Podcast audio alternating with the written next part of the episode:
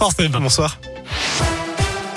Et à la une, verdict attendu vendredi alors que le gouvernement estime selon son porte-parole qu'on a des raisons d'être optimiste sur l'évolution de l'épidémie de Covid. Le Conseil constitutionnel rendra son avis sur le pass vaccinal dans trois jours. Il a été saisi par plusieurs dizaines de députés et de sénateurs de l'opposition, certains complètement opposés à ce pass, d'autres voulant s'assurer qu'il y ait des garde-fous pour accompagner ce texte. La classe politique s'indigne depuis hier soir et cette révélation de Mediapart. Jean-Michel Blanquer, le ministre de l'Éducation nationale, était en vacances à Ibiza lorsqu'il a dévoilé le nouveau protocole sanitaire pour les écoles à la veille de la rentrée de janvier.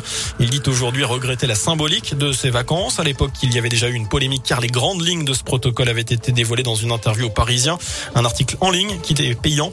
La gauche réclame sa démission. Le candidat écologiste à la présidentielle Yannick Jadot évoque dans un tweet un niveau de mépris et d'irresponsabilité qui n'est pas acceptable. Jean-Michel Blanquer d'ailleurs sera l'invité du 20h de TF1.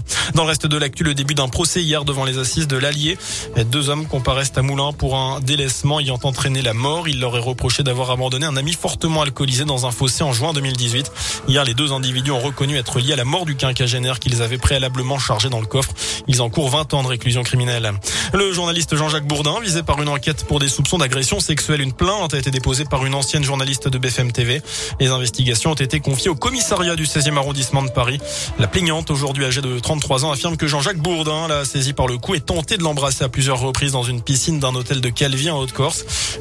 En 2013 lors d'un déplacement professionnel.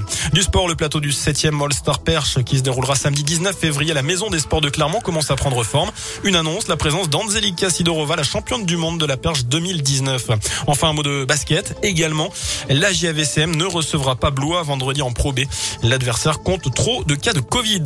Voilà pour l'essentiel de l'actu sur Radio Scoop. Le prochain point avec l'info dans une demi-heure. Je vous laisse en compagnie de Vincent. Très bonne soirée.